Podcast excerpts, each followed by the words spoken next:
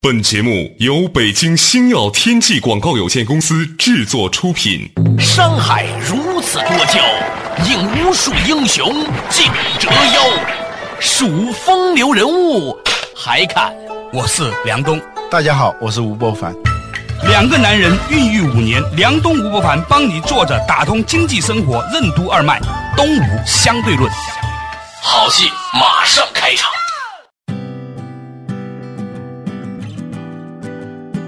做打通经济生活任督二脉，大家好，欢迎收听东吴相对论。我是梁冬，对面的依然是二十一世纪商业评论主编吴不凡。不凡你好，大家好。最近啊，很多时候呢，我发现有一些曾经觉得还比较有钱的朋友，买个书啊，买个菜呀、都会算了。嗯，这些人可能在五年时间前是从来不会算这些账的。嗯嗯，突然现在开始在算账了。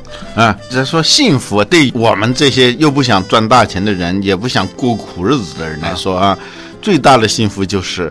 买菜的时候不问菜价，啊买书的时候不是先看那个价格。以前买书是那样的啊，先看封面啊然后看一看简介啊再翻一翻，最后看那个封底的那个价格啊，搁上去了。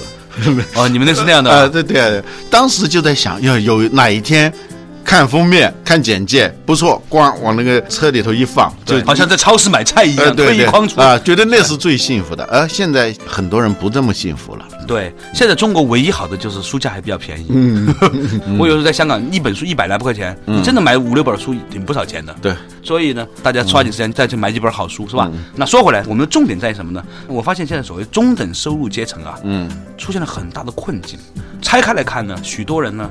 因为有点钱了之后呢，生活下不去了。嗯，你叫你真的是说挤在很破的一个房子里面，嗯，然后呢每天挤地铁，嗯一个开过车的人，你有一天不开车，很痛苦的。嗯打车打不到，嗯，由俭入奢易啊，由奢入俭难。你被某种生活方式、某种生活水准绑定以后，稍稍有一点变动，你都会觉得特别不适应。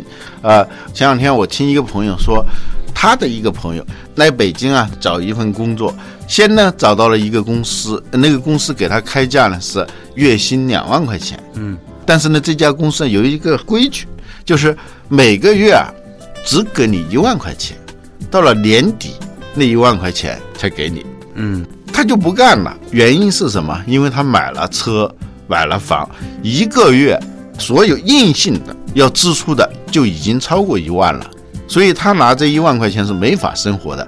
后来他被迫又找了另外一份工作，这家公司只给他一万六千块钱，但是他认了。但是每个月都给。每个月都给。对我们说月薪过万是吧？嗯，能拿到两万的人都生活是这么悲惨啊。嗯，这个应该算是一个中等收入了吧？嗯啊，我现在关心的中等收入困境啊，还不是这个，这是跟个人生活相关的啊。嗯一个国家如果越来越多的人进入了这种中等收入的这种状态的话，嗯，这个国家的竞争力就会大大下降，这是一个普遍的规律。此话怎讲？嗯，这个呢，原来中国没有的，嗯，是国外，比如说拉美，啊、过去呢他们的收入很低，劳动力价格很便宜嘛，这有竞争优势啊。啊，这就比较优势就来了嘛，嗯，什么活都可以干的嘛，嗯，在国际市场上所向披靡。后来呢，他们不行了，不行的原因是什么？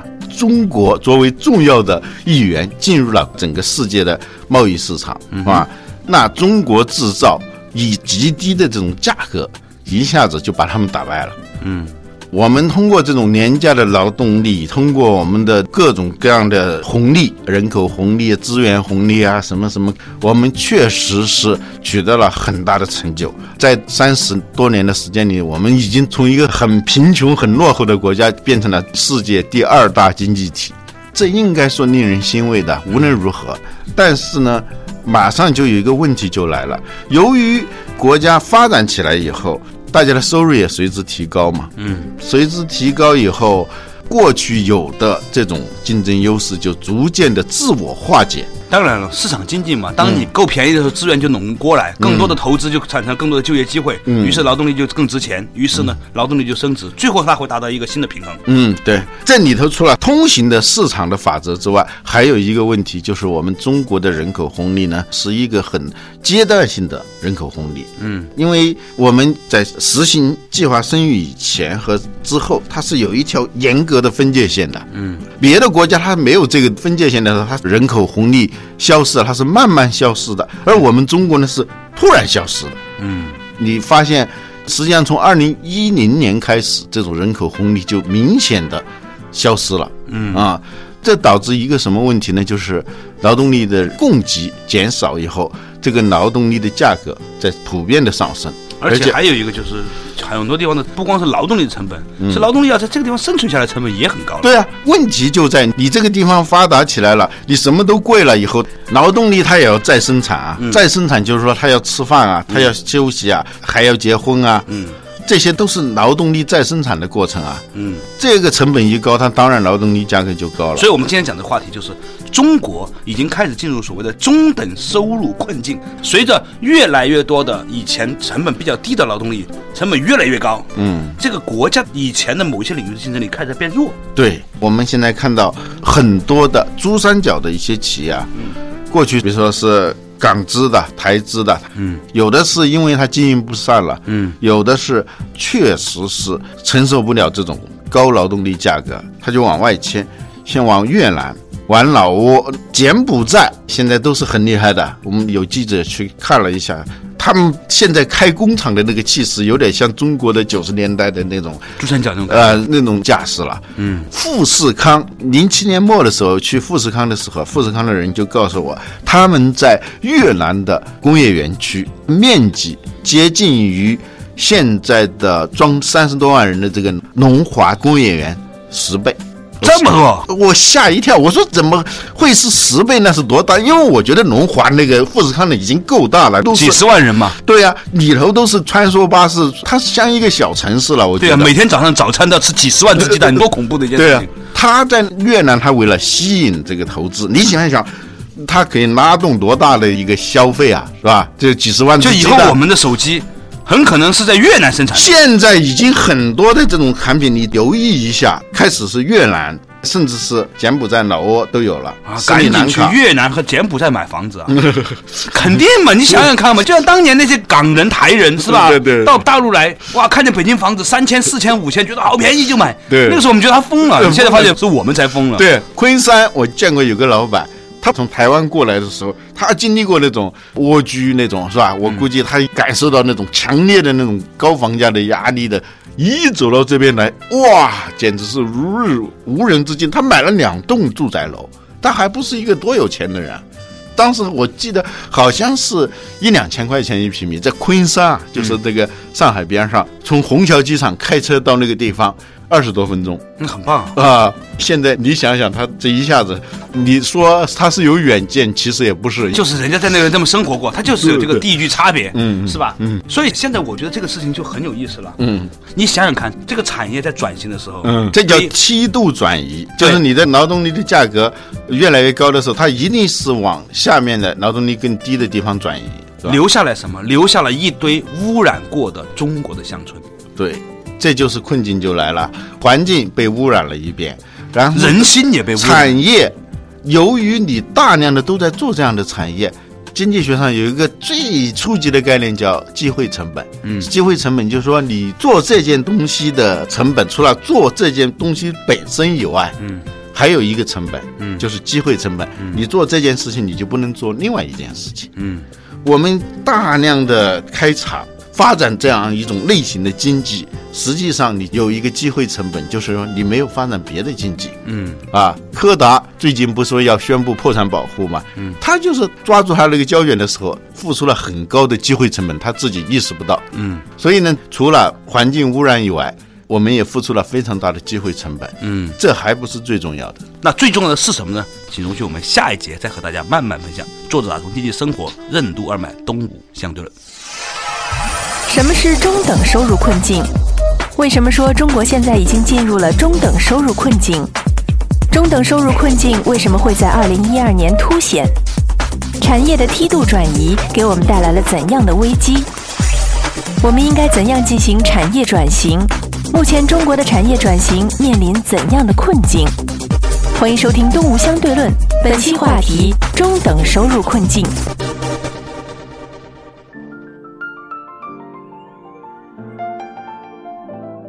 做打通经济生活任督二脉。大家好，欢迎收听东吴相对论，对面的依然是二十一世纪商业评论主编吴伯凡。吴伯凡你好，大家好。在之前呢，我们聊的一个话题啊，就是叫做中国已经进入所谓的中等收入困境，那么呢，就导致呢这个投资者开始呢在产业转移。嗯，最近呢有一个说法，就是说二零一二的经济不是太景气的原因啊，嗯，是它本身就是零八年金融危机的一个延伸。怎么讲呢？零八年金融危机出现以后，好多投资者发现，在中国这个地方，劳动力的成本越来越高，包括其他的这种资源成本也越来越高的时候，那个时候他们就已经开始把自己的投资的重心就转向了一些相对比较便宜的地方。但是呢，那个时候呢，他这边还是在做。我们是感觉不到这种迁移的，嗯，因为一个厂据说是就是做这种制造业，从开始规划规划啊动工到建成，差不多是三年多的时间。嗯，现在金融危机过去三年之后，好多企业它开始正式的迁出啊投产了，就往那边迁了。所以呢，就是是一个延伸啊，这叫我们曾经讲过叫后果延迟嘛。嗯，所以中等收入困境在二零一二年将会非常明显的显现。嗯，留给我们的，刚才说了，除了留给我们这些污染的环境啊，使得我们的产业的类型朝着单一的方向发展，丧失发展别的产业的那种机会之外，还留下了一群人。这一群人呢，是曾经收入到四五千的，对曾经很低很低，后来又高起来，就过上了有四五千收入的那样生活的人，对，然后突然工作没有了。嗯，对，这对他个人生活就是一个很大的挑战了。我们刚开始就讲到，就由俭入奢易，由奢入俭难，他们的生活压力会相对就是更大了。更大了。但还有一个值得担忧的问题是什么？是我们现在讲产业的转型升级，人呢？你还是这些人，你怎么转型？你怎么升级？他就会做这些事情，但是呢，它的价格又不便宜了。所以，真正妨碍我们经济发展模式的转型和升级的，恰恰是人才的问题。嗯，这些人呢，在他们的黄金时代，他干的就是那个东西，他也没有好好的去学别的东西，而且这个数量又是很大的，这才是一个真正的障碍。嗯，啊，我们要充分的意识到，这些拥有了中等收入的人，毕竟还是我们的劳动力大军的主力啊。嗯，但是他们的劳动力的技能素质，障碍了我们整体经济向更高的经济发展模式转化。嗯。啊，我们很多地方腾笼换鸟，嗯，就是要把低端的产业给它全部赶走。啊，然后呢，腾出能科技园区。啊，腾出笼子来换新的鸟。后来发现，腾出笼子来以后呢，来的那些鸟呢，没有太大的差别。比如说变成了科技园区，啊但是搞科技的还是少。啊最后呢，发现划出那个科技园区以后，有个东西可以干，啊！就是房地产。对，就是以各种名义还是搞了科技园房地产嘛。呃，对，只不过下一次呢，可能是生命房地产。嗯啊，就类似于像当年香港人在九七之后呢，搞了一些科技股，后来又搞成了这个生命股，嗯，后来全部变成房地产项目是一样的。呃，香港政府它这种靠政府卖地来补贴税收这种方式呢，它有问题。嗯它其中带来的一个问题就是令到这个房地产价格很高。但是呢，因为香港总体人数还少啊，他的那个公务员队伍才六百多万人，你相对而言，他的公务员素质还是比较高的。嗯，所以呢，它的税收可以做得比较低。这就是最根本的东西啊。香港就是说，它公务员的收入非常的高，对差不多是全世界最高的，但是香港人的税反而是不高的。嗯，原因就是他养的人少，你知道吗？嗯，现在如果说你公务员抱怨收入低的话，你把你的部门里头原来有七个人，你减到两个人，是吧？你的收入也挺高的，是吧？现在的问题是管理的问题。我现在越来越觉得，什么企业管理都不是太重要，公共管理非常重要。你说对了，我昨天啊去这个中国工商管理学院啊有一个课，呃，也跟同学们有一个分享，就是如果我们天天在琢磨怎么在流程细化、在细节执行做得非常好，但是你却发现你在一个错的地方、一个错的时间做了一个错的事情，你在这个事情里面做的再细致再好，有什么用呢？啊，你比如说你企业创造了效益，多纳税，这很好的嘛。对从微观上来看是非常好的。你多交税是你的荣耀嘛，是吧？对对对。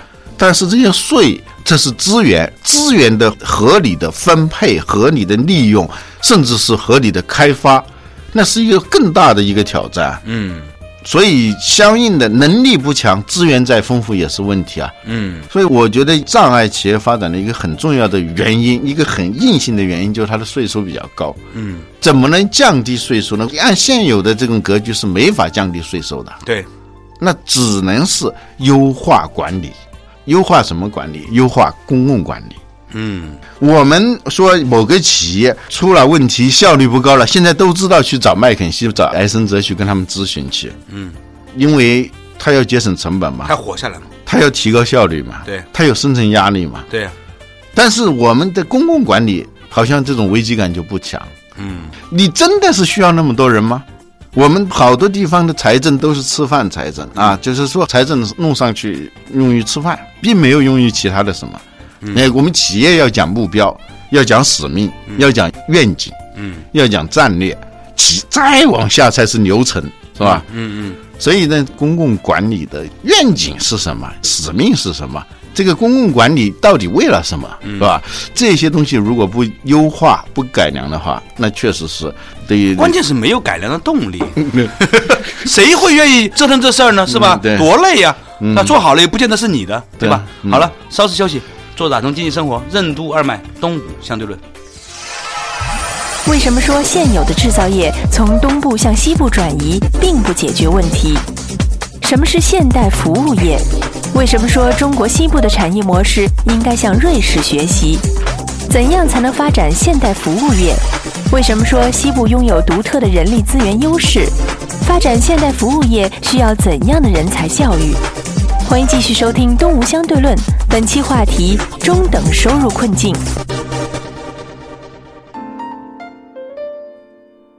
做打通经济生活任督二脉，东吴相对论，对面依然是二十一世纪商业评论主编吴伯凡。伯凡你好，大家好。哎，我是梁东。呃我们较早之前呢讲到一个话题啊，就是说国家进入了中等收入水平困境，尤其是华东、华南一带，所以呢，很多的企业呢在往外转。就是它有两种迁移，啊。一种呢是在世界范围内迁移啊，就梯度转移，转移到越南，转移到老挝、柬埔寨，转移到啊东南亚这一带；还有一种就是在外中国的内部也进行梯度转移，就从东部往西部转。但是这个事情就引发了我的一个讨论和思考了。嗯，以前呢，八十年代的时候，华东、华南，你圈块地搞个厂房也不是那么贵。嗯，现在你跑到成都，你跑到昆明，你跑到兰州，也不便宜了。嗯，对。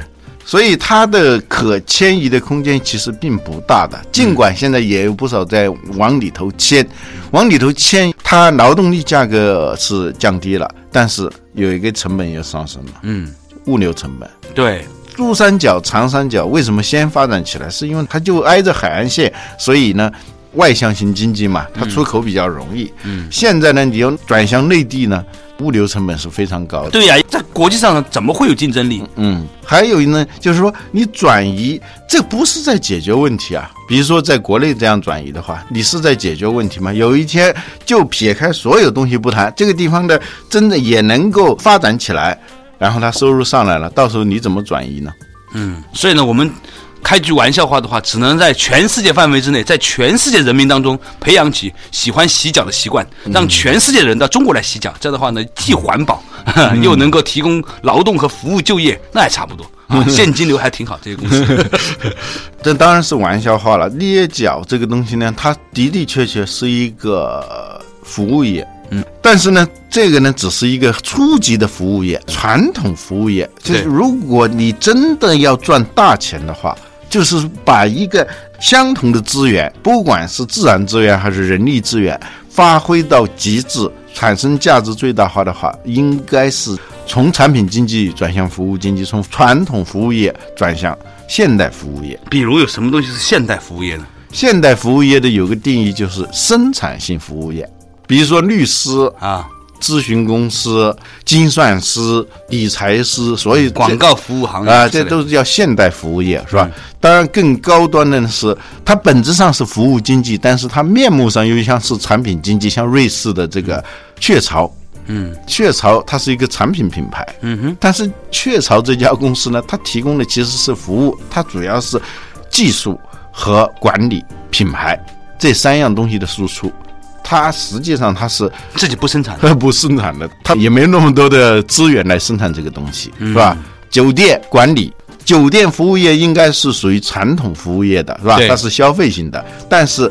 他派出的一个酒店管理人员，那他就是现代服务业，他是生产性服务业。嗯啊，在这一点上呢，我一直坚持这样一个观点，就是说，像西部地区应该走瑞士的那种发展模式。嗯，瑞士的发展模式包含两个层面，一个是在产品经济层面上提高单位产品的价值重量比。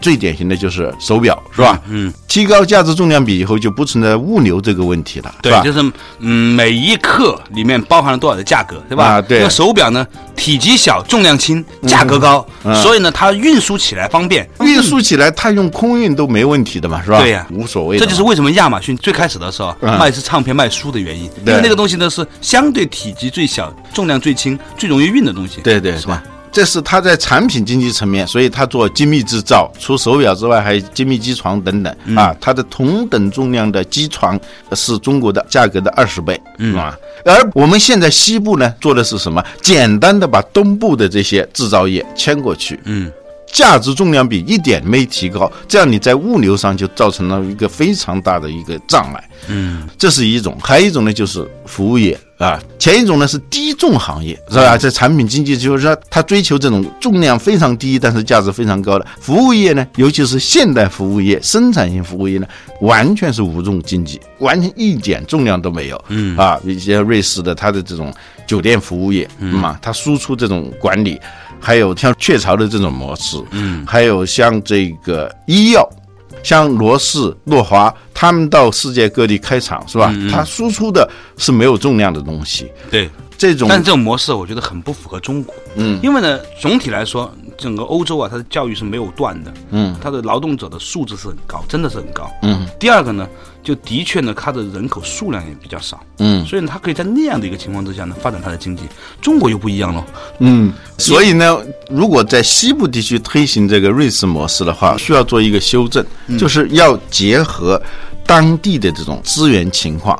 在西部，像成都那些地方做什么英特尔的芯片什么什么，那毕竟还是少嘛。当然这个思路是对的，芯片也是一个低重的，是吧？但是建那么多英特尔也不可能，是吧？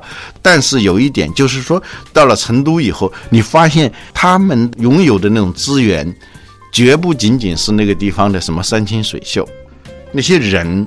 包括他那种生活情调，他随便一个人，哎，一些四川的朋友啊，都是文质彬彬的，突然到你家里来，或者你到他家里去，随便跟你做个饭，都做得非常好吃。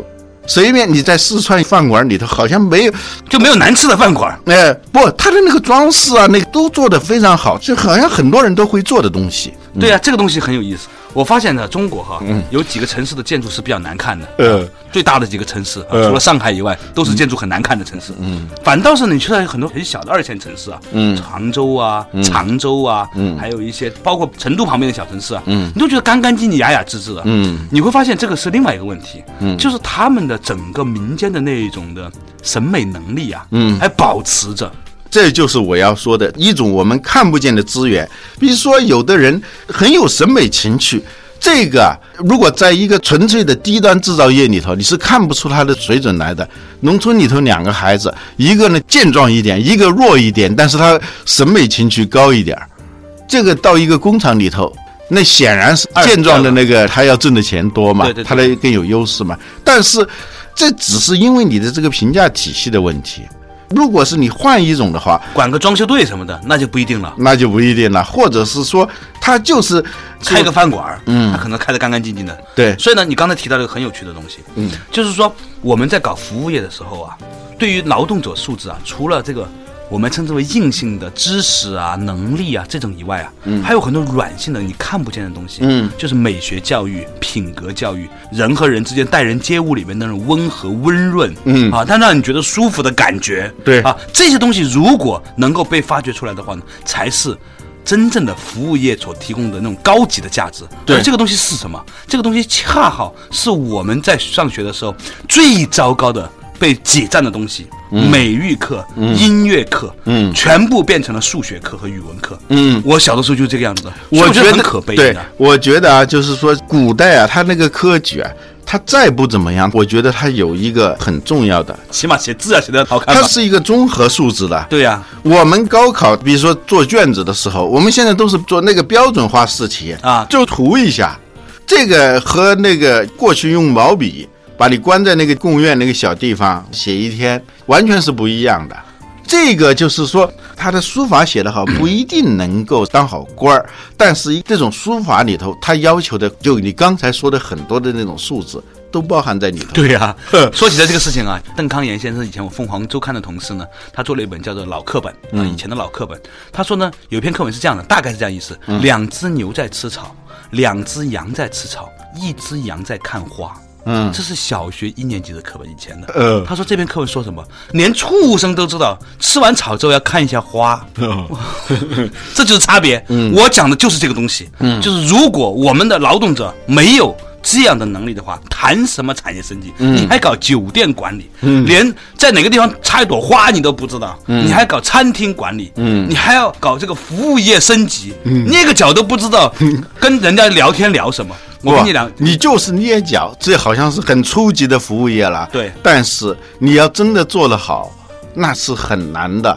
我跟你讲一个故事嘛，嘛，老吴。嗯有一天我在深圳机场，飞机晚点，我就去捏脚。一个女孩子上来呢，一边帮我洗脚的时候呢，一边在跟我聊最近市面上卖的几个不同的《黄帝内经》的版本怎么样，嗯道德经》怎么样，她怎么看这个事情？